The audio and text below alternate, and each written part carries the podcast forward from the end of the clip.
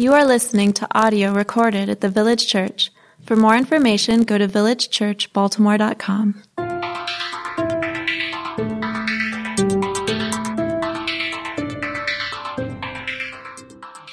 we're taking a little bit of a hiatus from our normal series to engage in a heart for the world. So we're talking about the big world. In some ways, the world is very big, but in God's providence, I believe we live in a really exciting time right now where He's shrinking things down so it's a small world. And today, we're going to be looking in, in, into the Psalms a little bit, looking at this idea of what drives us in these efforts. So I'm just going to jump right into it, and we're going to be looking at Psalm 67 in different portions. But let me start in Psalm 67. And it says, May God be gracious to us and bless us and make his face to shine upon us. And I'll stop there. And I'm hoping as I read that, some of you got kind of a little deja vu thing. I don't know if that's Christian to say deja vu, but I guess I just said it's Christian. So, but you got this little weird, like, oh, I've, I've heard that before. That sounds familiar.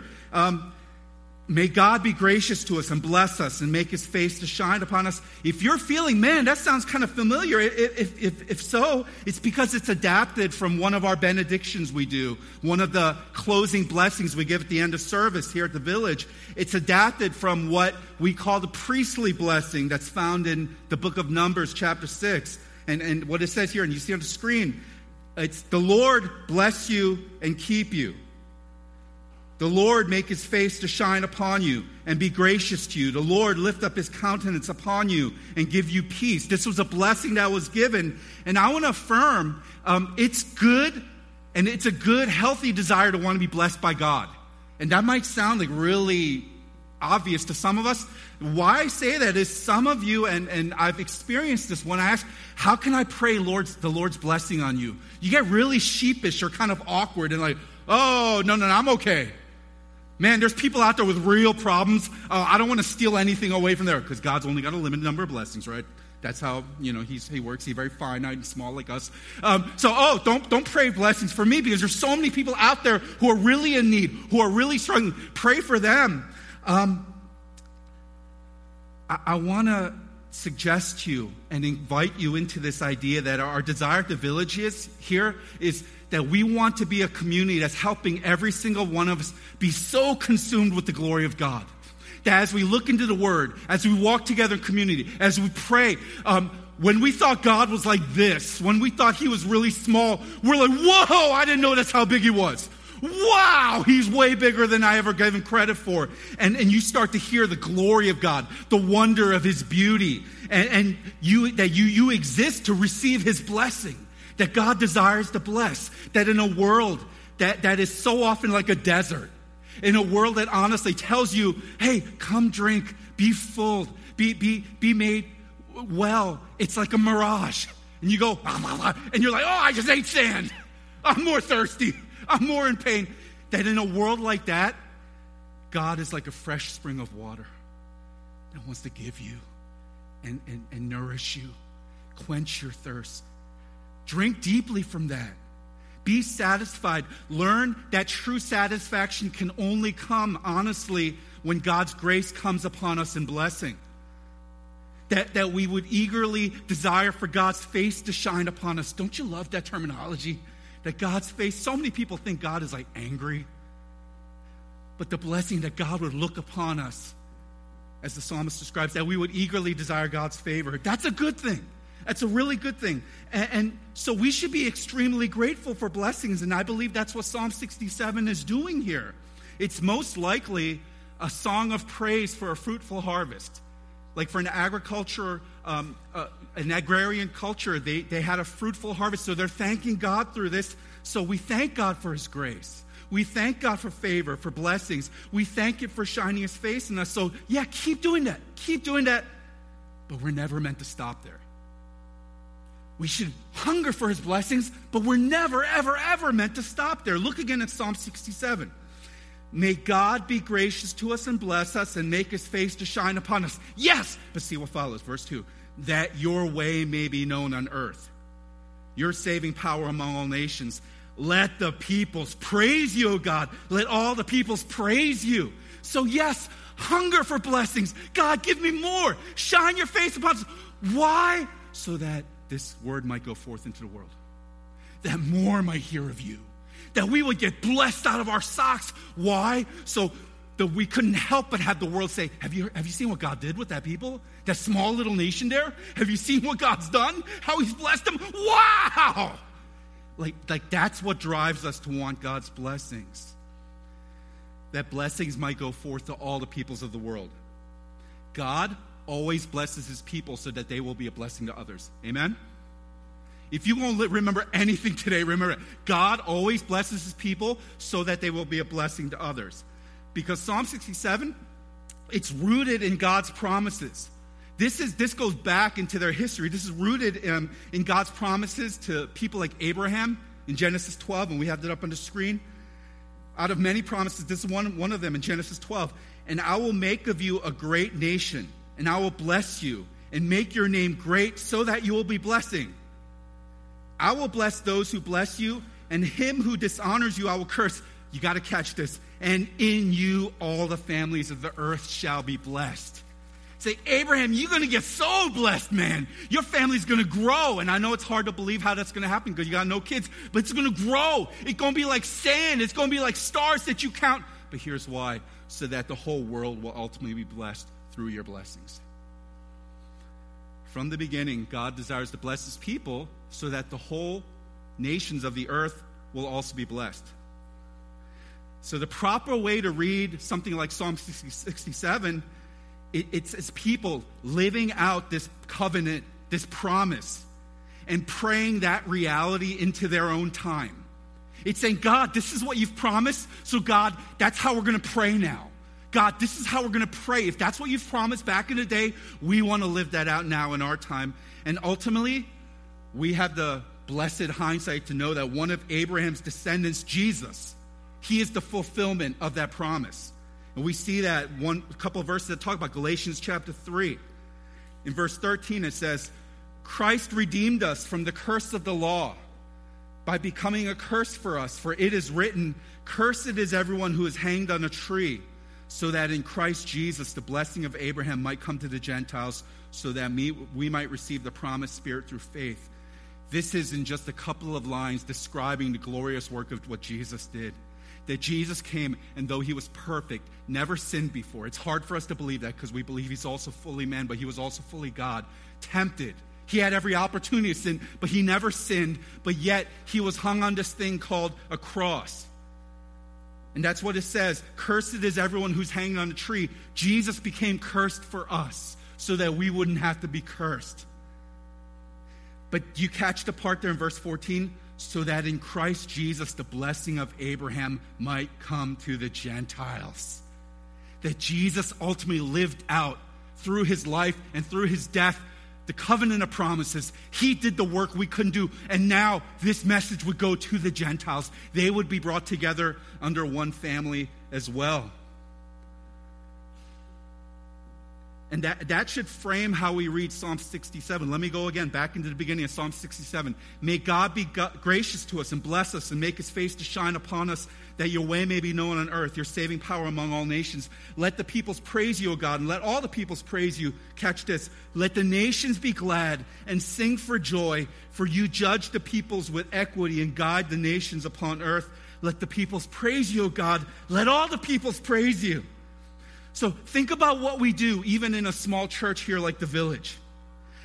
My desire, and I don't know if this is all God or I hope there's some guy, my desire is that you would receive so much blessing in your life in every way. You will be blessed spiritually, of course, but I want you to be blessed financially. And you're thinking, oh, is this one of those kinds of churches? Keep following me. I want you to be blessed financially. I want you to be blessed relationally. I want you to be blessed health wise. I want you to be blessed in all these different ways. I want you to receive as many blessings that you can in every way possible. But why? So that more might experience the saving power of Christ in this earth. I want you to get blessed out of your socks. I want you hopping out of community group. I want you running out of this place. Whoa, did you know God loves us that much? Whoa, I came in here a total wreck because I just totally did some bad stuff. But you know, He still forgives. Wow. Do you know that Jesus died to take my curse? so I can come freely to God. Everyone else in the world looks at me and points at me in shame and fear and guilt and say, Get on your face, you rotten sinner. And what does Jesus do? He took my sin upon him. He became my curse, and now I'm a child of God. Now I can sing these songs up here. It's not just Christian karaoke, but it's like the outflow of my heart. It's like, I wish I had a much better voice because I want to sing it that much better because it's so powerful. So that more people might hear. Verse 3 then, it's a guiding principle. Let the peoples praise you, O God. Let all the peoples praise you. Because if we discover and if we grow in knowing how truly great God is, the natural follow through is we need more people to praise Him. If God is that good, we need more people to praise Him. If we discover and grow in how great God is, we need more voices to join this great chorus of celebrating His beauty. Because this is about the worship of a great God. I mean, I love sitting here in my seat, listening how many people sing Him. It's great, but I'm like, uh, God's a little too big for that. I mean, I know there's churches all around doing the same thing, but man, God needs like the best ant, like turn it up to 11, you spinal tap, like turn up to 30. He needs like every voice on full tilt, like screaming out praise just because he's God. He's a great God. And verse 4 then is significant in these thoughts. Let the nations be glad and sing for joy, for you judge the peoples with equity and guide the nations upon earth. So we got to be clear about God's call for his people. This is his call. This is never meant to stay with us. This is never, ever, ever meant to just stay with us. And I think for some of us, that's got to be convicting because church ultimately is about can I go to this place? Can I get a good sermon? Can I feel better about myself? Can I have my sins forgiven? Can I be reminded what I do? And that's good. That's really good. But if it just stops there, we're losing sight of why God does these things. And I'm afraid sometimes we're a church, I think we're developing a good culture where we come and when the other preachers are preaching, you're like, man, I get really fed. And the music here, well, I, am getting blessed. I'm afraid this just becomes a show when it's never meant to be that. We're supposed to receive blessings, but always to send us back out with those blessings. If we are obedient, it is doing everything within our abilities for the entire world to experience the worship of God in gladness and joy. And we're given what that looks like here. We, we see, for you judge the peoples, in verse 4, for you judge the peoples with equity. And, and some of us, when we automatically go to judge, we hear like, kind of judge upon bad people. You know, oh, the judge is looking down upon you. And honestly, if you go to court, you're usually not going to wanting to hang out with a good judge, right? You've usually done something wrong. And that's a part of judgment, but it's helpful to recognize here the context that in the Old Testament, the first duty of a judge was to protect the innocent. That's why you had a judge, because it was an unjust world where powerful people took advantage of people with less power. So, in those situations, God placed judges to fight for the well being of those who had no one else to advocate for them. So, in that sense, this is about justice in an unjust world. It's about pointing people to the God who looks at them, and everyone else might say they're just a pawn in this whole scheme. And God says, I will judge them. And, and judgment for sin is real, but also giving equity, leveling the playing field. And that's what it talks about equity here. For you judge the peoples with equity. Because I think one of the biggest challenges, even among Christians, is we've got this like hierarchy on the value of people. We, we just do. And God reminds us here and throughout His scriptures one of the beautiful things about the gospel, it levels that plane. It reminds us there is no one who is better than others. It don't matter how many crowns you got on your head and how many people bow down before you and say you're the king. In God's eyes, we are all equal. That's the beauty of Christ. That when he did get cursed on a tree, when he hung on this thing called a cross, um, he makes us right with God, but he also evens us with one another.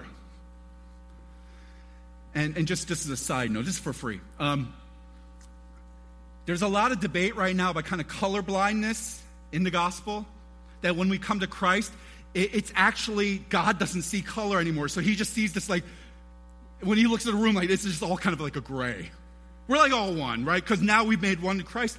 I don't think that's what the work of Christ is. It's actually um, the marvel of, yeah, look how different we are, yet we are still made one in unity. Isn't that amazing? Look how different we are in, in color of our skin, our background. I mean, heck, some of you from California, right? And, and, and, and, and how much money we have, how much authority we have. Can you conceive that even with all that difference, the powerful work of Christ allows us to now genuinely say to one another, hey, brother from another mother, hey, sister from another mister? And we're one, even with all of our diversity. That's what equity is. It's saying that there's not someone who's more important or less important. And I think this is an important word for Christians because I think a lot of what drove the missionary movement throughout history, and I'm, this stuff is not black and white, very gray. But a lot of what's driven the missionary movement, sometimes from the West and America, is almost like a paternalistic looking down upon these savages. Oh, look at these people, so heathen. May we bring the gospel of Jesus Christ so that we can elevate them to our standards. I mean, that's the history of this nation. And, and again, this is complicated because we bring the whole sovereignty of God into it. So we believe God's in control. Yet people have used even a glorious thing like world missions, local missions, in evil ways. Not in true love, but in a kind of a paternalistic, patronizing stance. And what we're reminded here is God doesn't look at any country better than any others. He brings equality here. He looks at everyone the same as needy of His grace, but once they are His, they're fully His. Because it says, guide the nations upon the earth. I got to say some stuff here. God is not just the God of the West, God is not just the God of America. I love America. Don't misquote me and say this guy hates America. Send him hate mail. I, I'm tired of hate mail. I like to be liked. God is the God of America, but He's also the God of every other nation on this world because it's all His. The world is all His. Because God is not just the God of America, even though He's, I would say, He's blessed this country. He's not just the God of historically Christianized religious peoples. The whole world is God's. Do not limit God's favor and His work by lines drawn on a map by human beings. Do not let the lines drawn by human beings on this thing called a globe and a map dictate how we value God's blessing or who's His. It's all His. We just got permanent marker when we draw those things. You, I think you're seeing this, right? The rule of God moving throughout the world, this is radically countercultural. And I'm going to go into some stuff here I don't know if you feel comfortable doing, but it's okay because I got the mic. Um, in a context like ours in Baltimore, especially, I'll, I'll say this a global perspective can be very offensive to some people. Um, I, I, think, especially when you are in a context like ours, not, not everyone, but in a city like Baltimore, where people are struggling, real struggling, and not, not like diminishing that at all, um, I think it could almost feel tone deaf to say, let's go serve the world when we got people right here who are hurting. And Baltimore, we're not joking around. I mean, there have been studies that said uh, if you're poor in Baltimore, it's like being poor, poor in some of the third world countries of the world. So we're not making up stuff here. Because I, I, know Christian missionaries love to say, oh, America's so wealthy and everyone, you're, even your poor are like richer. Well, yeah, but not really. There's some rough areas in our nation here and in our particular city. Um, I've even had some people get very angry with me when we've made some incentives to or initiatives to serve the globe, particularly raising money, like trying to help feed children in Haiti. We got some really um, boisterous feedback saying, you got hungry people right in this neighborhood. Why would you feed people around the world? That's horrible. So I, I think humility leads us to say we need to be mindful of that. We should be challenged with that. Um, because I think, if we're being honest, I think Christians sometimes have that propensity, right? Let's go do all this stuff around the world, and we don't do anything right in our own backyard. I think there's a disconnect there. I do. But I would also suggest ultimately that's a very small view of God. Because God is great. He justly deserves the praise of every single person who has ever carried breath in their lungs on this earth. Whether they live in 21211 or in Haiti or Africa or Peru, God deserves the praise of more and more and more because He's just that great. In fact, I'm going to suggest this if we do not engage in the work to make God known in all the world, we are actually being disobedient to His command. In this perspective, it guides our approach, and every church has different ways how they look at global missions. This guides our approach how, as the village, we want to seek to be part of this movement of more worshipers being found throughout the world. And we've got a couple of instances of how we're trying to take steps. And again, we're not a real established large church, but a few partnerships we're trying to establish. One in Haiti. And we've been talking about this for a few years now. We've started, and we sent our first team there last year and primarily working um, in the city of Pignon, but this school called Philadelphia School, where hundreds of uh, youth are being educated there from the youngest all the way up into high school. And a lot of the partnerships, a lot of the giving that you've got, that you've given, has helped to, to really fund those things and to work with missionaries there. But and especially in a country like Haiti, and I know if you've read like When Helping Hurts, you're all about to jump up at. I, I know all that. We've got to be really careful. How are we doing this in a way to bring equity and equality. So we are really um, intentional. We just don't want to throw a lot of money there and say, ah, look at all the effect we have in the globe. Look at how much money we've sent. That's important. But part of this is as we bless the school, let's be honest, it'd be real easy to pick pluck one of you guys who got like a degree, master's degree in education. You know how to run a school. Hey, you are way more qualified. Let's get you, put you in Pignon. You run the school. Hey, you'll have that junk going smooth in a year. I guess we could do that. I don't know if that's the best for the community there, though. Instead, what we've done is through the local pastor there, he's identified there's this young man who is really gifted. He's not the principal yet, he should be.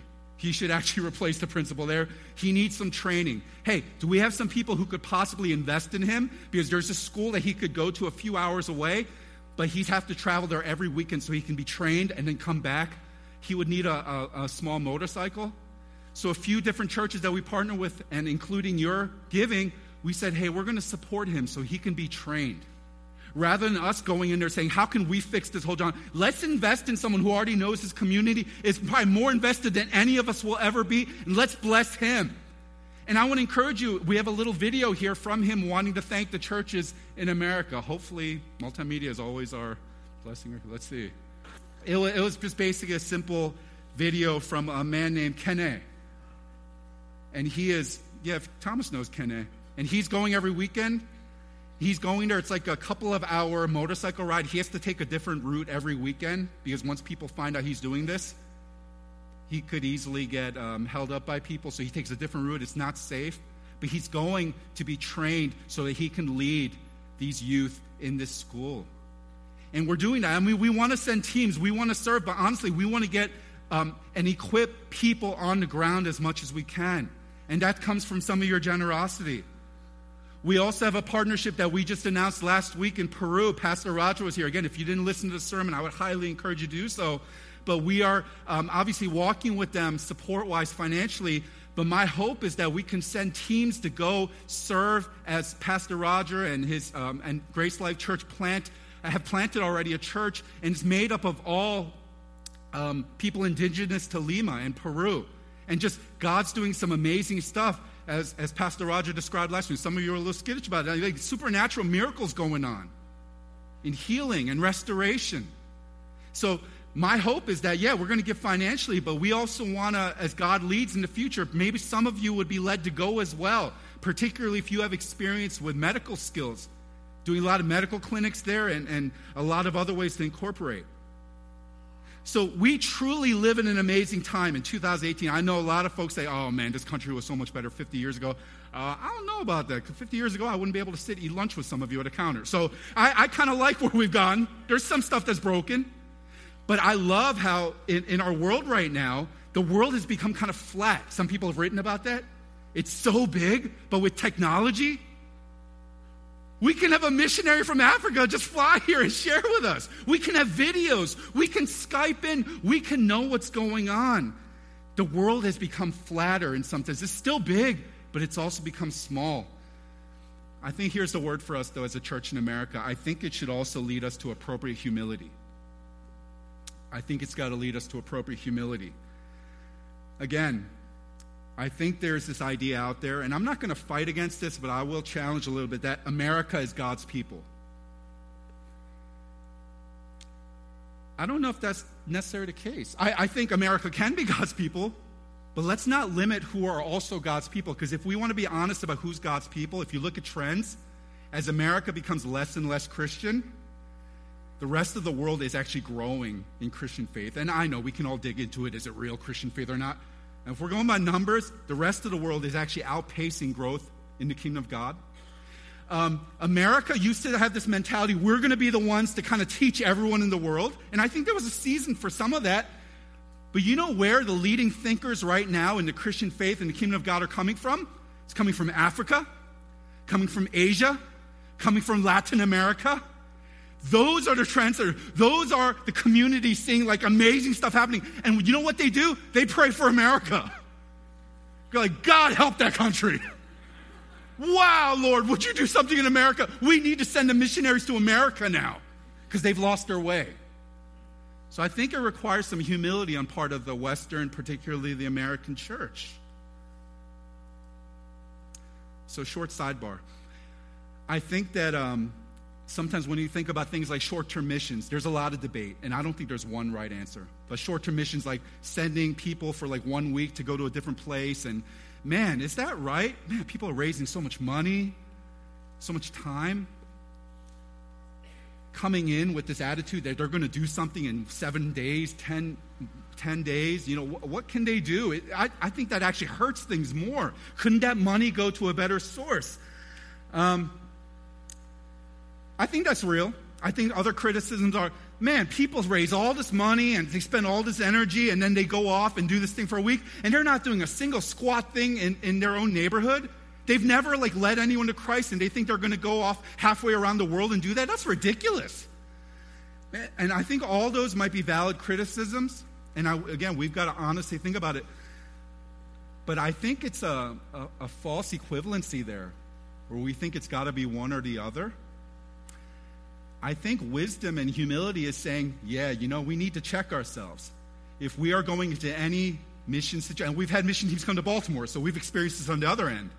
If we've got anyone going and they're coming in with this superior colonial attitude, we've got all the fix its, we're going to be the answers, oh, our one week is doing all this stuff, I don't, I don't know. I, I don't know if that's true. I don't even know if that's helpful. But it's like Pastor Roger talked about last week, and it just echoed my philosophy towards missions, even short term. I think there's a very valid place for it. It's got to be done well. It's got to be done with humility. It's got to be done with respect to those who are already in the ground. But I view it as discipleship.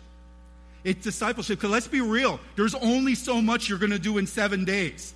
And if you equate it per hour, how much you're raising, you're like, oh, that's not good math.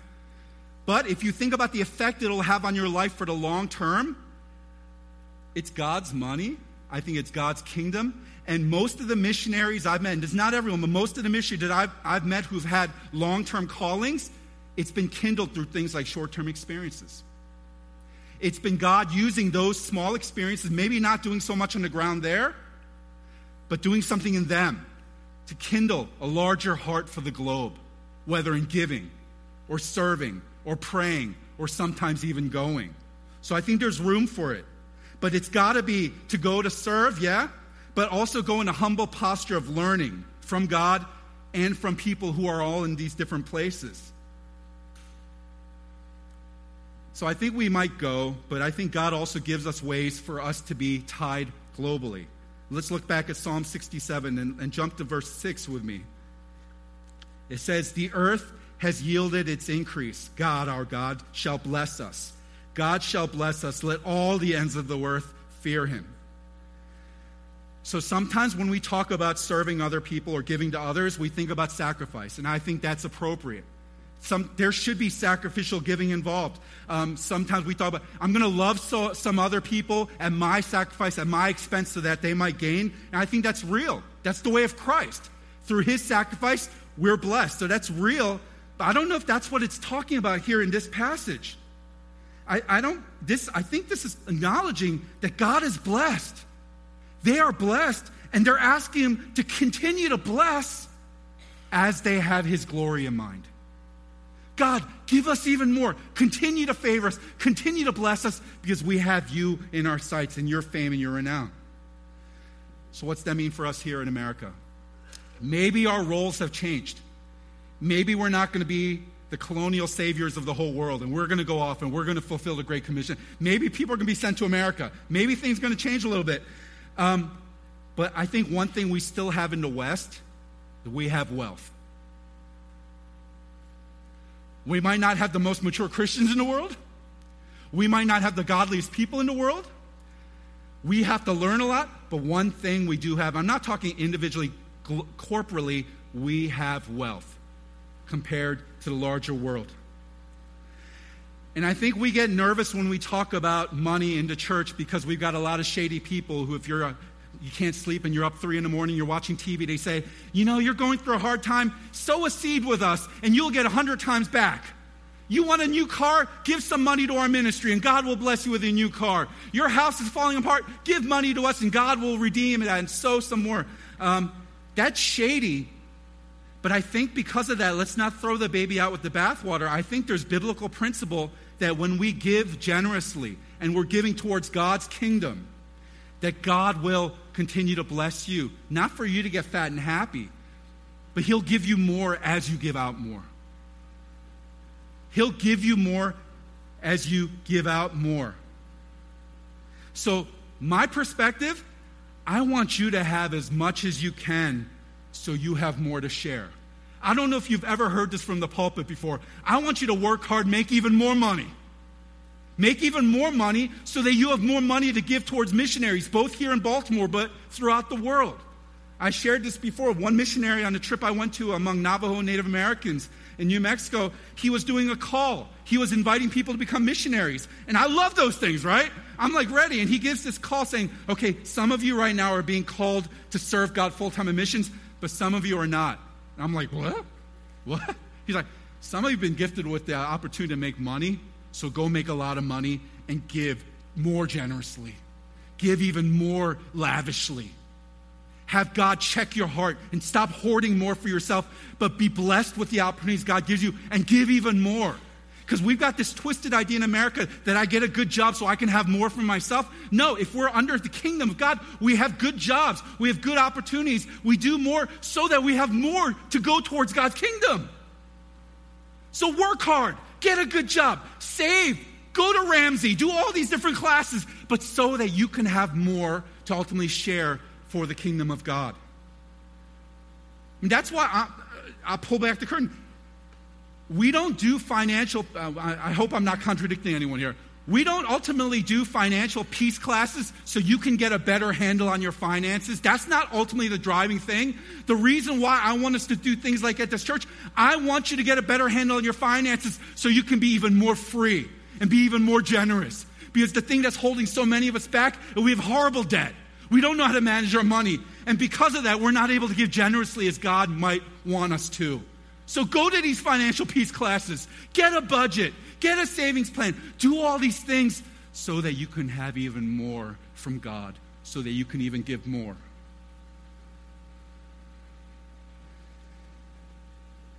So um, you can take this as a word from God or just my ranting.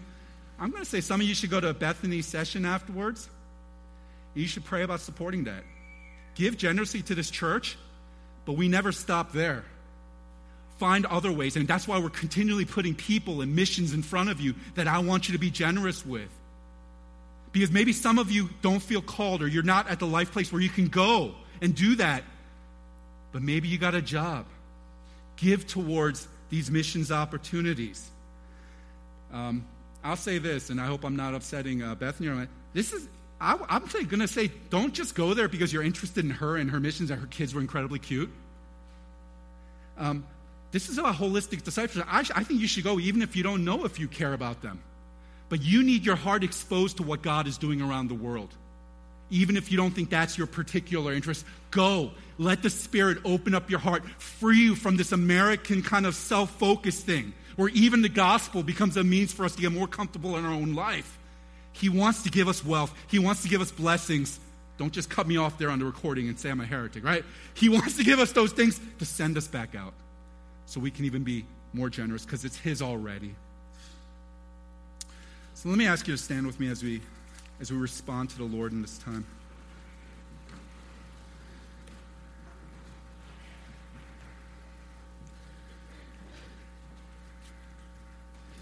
Ultimately, we're not generous because we're generous people. Ultimately, we are generous because God has been generous with us. That when we were far from Him, when we were sinners, when we were broken, the God man, Jesus Christ, became our curse on a tree, on the cross. And He paid a great price so that we could be made right with God. And that's what we do with the table here. And I invite you to come, receive the Lord's Supper, take a piece of the bread. Remember, the broken body of Jesus paid at such a great cost. Dip it right there in the cup. You can come up both aisles. Dip it right in the cup. Remember his blood that was shed and poured out so that we could be forgiven. And let that drive now our generosity to his world. And remember, ultimately, you need to uh, have your thinking hardwired that ultimately the goal of all this is not to just give us a better life God wants to bless you. God wants to bless you more than you think He wants to bless you, but it's so that He can bless the whole world through you. It's always been His way. So come receive communion, come pray. If you want to receive a specific prayer, we'll have a prayer team off to my left here in the front. They'll pray with you. Maybe some of you are being challenged. Maybe God is calling you to, to go. Maybe you've been hearing Bethany's story and you're thinking, yeah, she seems really spiritual, but not that much more than me. Maybe God is calling you to and reminding you when you're trying to suppress that. Maybe God is challenging some of you. How can I be using my finances better? Because God has blessed me. Maybe God's challenging some of us. Man, I need to get my finances in order because this is a stewardship issue for God's glory. Whatever it is for you, maybe for some of us, it's just a hard heart issue. You care too much about your own zip code, but God's called us to care about the whole world. So let me pray, Lord, help us. God, forgive us in America sometimes, Lord. We thank you for your blessings upon this nation, and we stand upon a great heritage of faithful men and women. But Lord, sometimes we confess we can get away from why you've blessed us. It's never been about an American dream. It's never been about God helping us achieve our life dream. It's about God blessing us lavishly so that we can pour out even more. Bring us back to that, Lord. Bring us back to that. We pray for Haiti. We pray for Peru. Pray for Zambia. We pray for Colvin family. We pray for those who have gone and are serving you there. But Lord, may they know they do not go alone. Forgive us, Lord, as an American church, we have become too much of a navel gazing church. And remind us, Lord, why you've blessed us so much for the nations so that more people might praise you. So, Lord, for your own glory, for your own namesake, raise up, Lord, your church. That more people might praise you, Lord. More people might give you glory, Lord. All around this earth, God, more image bearers would come to know their full glory of being known as a son or daughter of the living God. So, right now, Lord, we pray for the missionaries we're with, but Lord, we pray for every missionary around this world and right here in Baltimore as well. Help us, Lord, to have an attitude outside of ourselves for your great name's sake. So, Lord, bring us back to the cross. Remind us the great cost you paid so that we could have a heart for this world. We love you, Lord. We love you. So, I invite you to pray, receive the communion. Uh, again, you can come receive prayer from our prayer team, or you can pray with the people you're with. But give some space for the Holy Spirit to convict your heart, encourage you, remind you, and be know that be known that you're loved.